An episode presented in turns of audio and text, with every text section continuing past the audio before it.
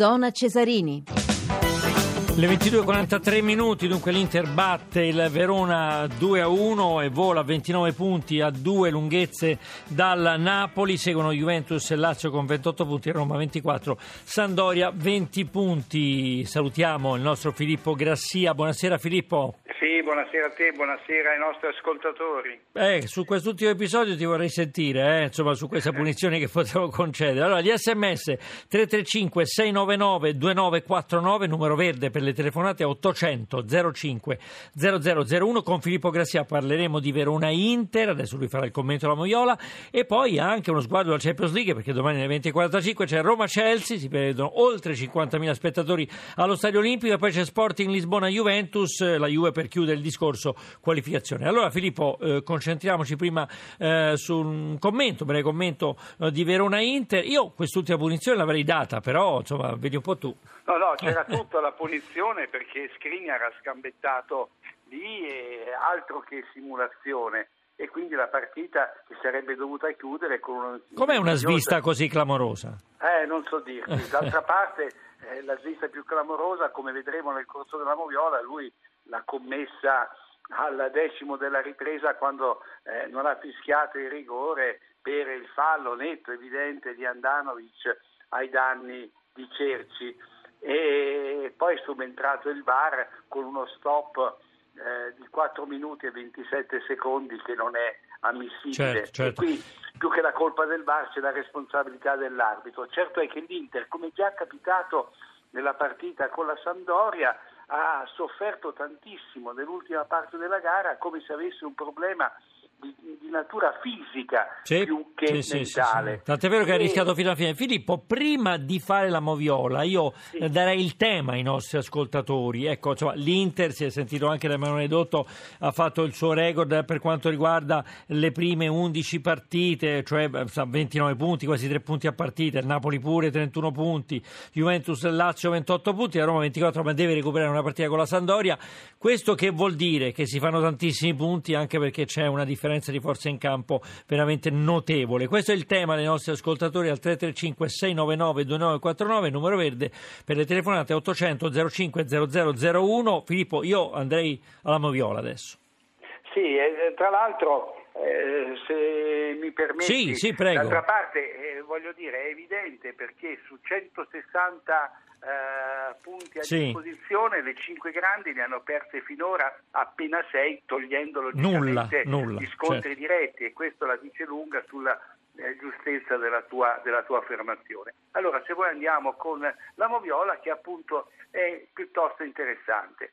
Un minuto prima del gol di Borca Valero, l'arbitro Gavillucci, in giornata nera, non punisce con il rigore un'evidente trattenuta di Supraien alla maglia dello spagnolo, stacolando nello stacco sul cross da sinistra e qui il VAR è stato assolutamente assente. Al 38esimo il fischietto di Latina ammonisce Fares che si rende autore di due falli consecutivi su Borca Valera e Candreva, invece un minuto dopo risparmia il giallo a Gagliardini che sgambetta Kin per impedirne la ripartenza, salvo punirlo a inizio ripresa per un'entrata in scivolata da dietro su Romolo, palle e gambe e arriviamo all'episodio chiave della partita. Al 59esimo arriva il pareggio del Verona, ma eh, 4 minuti e 30 secondi prima che cosa succede? Andanovic esce di porta, con la mano sfiora il pallone e con il corpo frana Cerci dentro l'area. È rigore per l'Ellas, ma Gavillucci non fischia e ci vuole il VAR per far luce su questo episodio. Dal fallo al rigore passano 4 minuti e 27 secondi con il gioco che fra l'altro prosegue per 34 secondi durante i quali poteva succedere di tutto. Stop inaccettabile anche se Errati e Preti, addetti alla Moviola, hanno dovuto verificare due situazioni. Innanzitutto che Cerci fosse in posizione regolare e poi che Andanovic commettesse fallo dentro l'area. Gavillucci rivede il tutto al monitor e indica il, diste- il dischetto. Va a segno Pazzini subentrato a China. Al 78esimo un tiro di Cerci finisce sul braccio di Miranda poco fuori area, non c'è volontarietà anche per la distanza ravvicinata, neanche un metro. E nell'ultima azione, come ricordavi tu Maurizio, Gavillucci ammonisce per simulazione lì invece di concedergli la punizione dal limite per lo scambetto di Skriniar che lo colpisce alla gamba. Un altro errore grave. Allora, perfetto, come sempre Pippo Grassia con la sua moviola, dopo ci sarà anche la Champions League, eh, quindi gli sms, però stanno arrivando sul campionato giustamente, su Verona Inter, ma poi su Roma Chelsea e Sporting Lisbona, Lisbona Juventus. Allora, l'Inter ha il marchio di Perisic, corsa, resistenza, carattere, eh, dice Ivan, però, eh, so, però oggi è rischiato, no Filippo? Eh sì, perché l'Inter ha avuto la possibilità di chiudere la partita ma non l'ha fatta e ha fatto infuriare Spalletti, fra l'altro proprio prima che arrivasse il pareggio del Verona. È come se l'Inter per volontà divina dovesse comunque vincerla sta partita e invece il eh, Verona eh, che rimane al penultimo posto in classifica con sei punti insieme al Genoa, sì. ha giocato una buonissima partita, forse addirittura la migliore di questa stagione, però è parsa sicuramente e nettamente inferiore alla squadra nerazzurra. È comunque, è comunque un passo avanti in una rincorsa alla salvezza che non è proibitiva proprio per il passo corto anche del Sassuolo, della Spal, del Crotone e del Cagliari. Allora, cerchiamo di dare spazio a tutti. Claudio da Bologna, non vorrei dire una bufala, ma perché non è stato espulso Andanovic? Ma perché eh, non si trattava di fallo da ultimo uomo, in quanto eh, entrambi, lui e, e Circi, erano diretti eh, spalle alla porta verso il lato corto dell'area di rigore, quindi in quel momento non si può parlare di chiara azione sì, da gol. Sì. Allora passiamo alla Champions League, te ne leggo giusto uno, risposta secchissima da parte di eh, Breve, concisa da parte di Filippo Gresia, mi spiace ma l'Inter non ha una difesa e Icardi non è quel gran fuoriclasse se non si smarca, però l'Inter ha preso pochissimi gol mi sembra. No? Intanto l'Inter eh. ha preso 8 gol eh. ed è la seconda migliore difesa del campionato insieme al Napoli dietro alla Roma che ne ha incassati appena eh, 5. È una squadra che per la quarta volta mm. si è presentata nella stessa formazione, ma che ha qualche problema strutturale. Chissà che a gennaio non intervenga la proprietà per dare qualche giocatore almeno, almeno, un paio di giocatori a Spalletti per rincorrere lo scudetto. Allora, poi sentiremo anche gli altri eh, nostri ascoltatori che ci hanno scritto. Eh, citavi la Roma che ha preso 5 gol. Andiamo a sentire di Francesco per eh, Roma-Chelsea. Noi non abbiamo giocato una partita e tutto per tutto, noi abbiamo giocato una partita per quella che deve essere la nostra identità, il nostro modo di ragionare in ogni gara, per quello affronteremo il Chelsea e voglio con la stessa mentalità in cui abbiamo affrontato anche le altre gare dove magari potevamo fare qualche gol in più e siamo stati meno incisivi negli ultimi 20 metri, però la mentalità deve essere la stessa, come ho detto dopo la gara col Chelsea, deve essere un punto di partenza, per quello oggi continuiamo questo percorso. Eusebio Di Francesco si riferiva al 3-3 dell'andata, fatto sta che la Roma da quel pareggio con il Chelsea poteva tranquillamente vincere, poi ne, eh, le ha azzeccate tutte, anche il Chelsea eh, ha vinto le ultime tre, Filippo Grassia. Eh sì, il Chelsea mi sembra che sia in condizioni migliori rispetto alla partita eh, di andata nel corso della quale avrebbe meritato di essere eh, sconfitto dalla Roma che ha compiuto una rincorsa importante e senza qualche sbavatura difensiva i tre punti li avrebbe portati a casa. È una partita comunque molto equilibrata e secondo me già sarebbe un successo se la Roma riuscisse a portare a casa a tenere un pareggio. Conte, Antonio Conte invece tecnico del Chelsea. Domani sarà un'altra partita molto dura contro una buonissima squadra che, che è la Roma. Eh, ripeto, dovremo cercare di dare il meglio di, di noi stessi. Beh, che insomma che sia buonissima squadra do ragione a Conte perché la Roma, ecco, se, se dovesse recuperare la partita con la Pan, eh, Sandoria in pieno sarebbe nel, nel, gruppetto, nel gruppetto di fuga. E passerei a, Sporting Lisbona-Juventus, qua si può chiudere la pratica, eh, Filippo Grassia, perché se la Juventus eh, dovesse vincere, andiamo a sentirci Buffon sugli avversari. Lo Sporting Lisbona secondo me è, una squadra che ha messo in difficoltà noi ma ha messo in difficoltà anche il Barcellona ed è una squadra che eh, annovera insomma, tra, tra, le sue fila dei, dei, giocatori che hanno tantissima esperienza, sono stati protagonisti in squadre vincenti, hanno, hanno fisicità, hanno, hanno, corsa, hanno gamba e, e, quindi è una squadra che al di là che eh, possa giocare contro la Juve però è una squadra dura da battere per, per chiunque ed è normale che quando tu giochi questo tipo di partite di questo livello incontri anche delle, delle difficoltà. Filippo Grassia.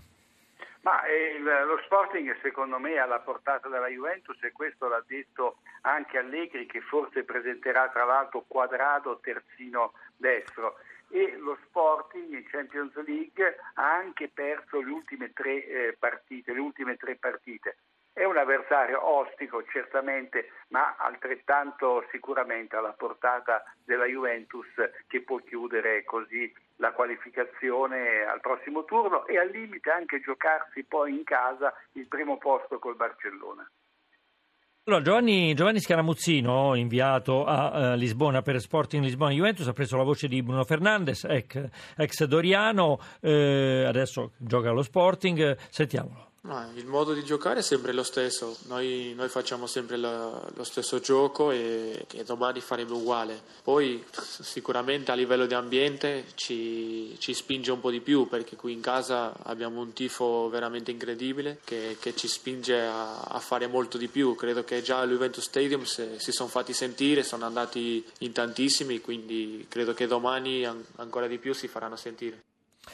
Allora, Filippo Grassia, beh, insomma, la Juve dovrebbe, potrebbe chiudere eh, questa pratica, Juventus che viene anche dal 2-0 a San Siro, soprattutto Higuain che si sta rifacendo vivo, Higuain che ancora non ha proprio sfondato in Champions League e potrebbe essere l'anno buono questo. Eh sì, perché ha una media gol nettamente inferiore eh, a quella sia della Liga Spagnola sia a quella della Serie A, ma il Grimaldello eh, potrebbe essere rappresentato da Mario Mandzukic che ha segnato in tutte le ultime quattro partite del torneo. Allora, leggiamo qualche altro sms, eh, si riferisce um, alla partita raccontata da Emanuele Dotto, Verona Inter, vinto all'Inter 2-1, non è che la prossima settimana vedremo l'Inter al primo posto dopo che il Chievo fermerà eh, in pareggio il Napoli, eh, convinto Giovanni da Mainz in Germania. Eh, Vessino meglio delle attese, che ne pensate? Ma sicuramente Vessino e Borcavalero, eh, che sono poi tre nuovi eh, di questa Inter, insieme con Skriniar, stanno rappresentando l'asse portante della squadra nerazzurra. In entrambi, fra l'altro, sono andati in gol in questo avvio eh, di, di campionato. È chiaro che l'Inter deve trovare però un maggiore equilibrio e soprattutto deve cercare di capire perché negli ultimi 20 minuti eh, delle ultime due partite eh, ha accusato un vistoso calo mettendo a mm. rischio una vittoria che avrebbe dovuto tesaurizzare già da tempo. Allora Alberto da Ventimiglia ti chiede Filippo eh, se l'Inter può lottare per lo scudetto e secondo lui nei secondi, insomma, nella ripresa l'Inter ha sempre un calo fisico evidente. Eh, eh sì, beh, di questo ne abbiamo parlato mm. e credo che sia un interrogativo che Spalletti si è già posto insieme con i suoi collaboratori, anche perché si tratta uh, di una squadra che non partecipa alle coppe europee, che quindi che so, rispetto a Juve, Napoli e Roma ha, ha un impegno in meno. È, quello, è praticamente nella stessa situazione che ha permesso l'anno scorso al Chelsea di vincere il titolo. L'Inter può farcela, ma potrebbe se riuscirà a essere vicino alla vetta fino alla conclusione del girone d'andata e avere, cercare sul mercato quei due uomini, uno in particolare a centrocampo, che servirebbero a Spalletti per rendere un pochino più competitiva certo. la sua squadra. Non bisogna lasciare andare in fuga Napoli e Juventus, attenzione perché la Lazio insomma, non perde un colpo. Eh. Smirco da Novara chiede a Filippo Grassia, lui è un tifoso del Milan, bacchiato, dice ma mm, secondo voi è giusto sperare eh, nel quarto posto? Possibile che le squadre davanti non, non mollino un colpo? E qui il problema è che eh, la Roma nel caso battesse la Sandoria nel recupero eh, si ritroverebbe a 27 punti e quindi il eh, Milan avrebbe già più di 10 punti di svantaggio rispetto alla quarta posizione che in questo momento è tenuta dalla Lazio con 28. Mi sembra difficile che i rossoneri riescano a recuperare tanto terreno rispetto ad almeno due squadre. Una cosa è certa, la società ritiene che quasi tutti i giocatori si esprimano sotto il loro livello abituale e, e di questo insomma, ritengono che il responsabile sia Montella e si è avuto una testimonianza anche oggi dalle parole di Fassone il quale ha detto eh, più del gioco ci servono i risultati e allora, mi sembra che l'avvertimento mm. sia piuttosto piuttosto importanti. Risposta brevissima perché siamo in chiusura. Vai. Sbaglio, in questo campionato ci sono pochissimi allenatori stranieri, come non si vedono da circa vent'anni, che potranno ulteriormente diminuire con i probabili esoneri dei tecnici di Torino e Genoa, eh, ci dice Viviana da Gallipoli. Ma per il momento Mihailovic resta al suo posto, qualche dubbio invece su Juric. Bene, bene, grazie, grazie Filippo Grassia per aver fatto il commento e la moviola di Verona Inter. Come sempre siamo stati gradevolmente in tua compagnia Filippo, buona serata. Sì, grazie a te e un saluto agli ascoltatori. E allora finisce qui, finisce qui, termina qui questa eh, puntata di Zona Cesarini. Ringraziamo Toni Tisi per l'assistenza al programma, Giorgio Favilla per l'organizzazione, la parte tecnica Maurizio Possanza e Fabio Lelli, la regia di Ombretta Conti. Domani c'è la Champions League dalle 20.40 Roma-Chelsea e Sporting Lisbona-Juventus. Dopo il GR ci sarà Radio 1 Plot Machine con Vito Cioce. Quando mio fratello era preso dalle sue furie è l'incipit di questa sera di eh, Plot Machine eh, con Vito Cioce sarà anche Daniela Mecenati e la scrittrice eh, Francesca Melandri. Bene, eh, diamo linea al GR1, grazie per essere stati con noi da Maurizio Ruggeri, buonanotte.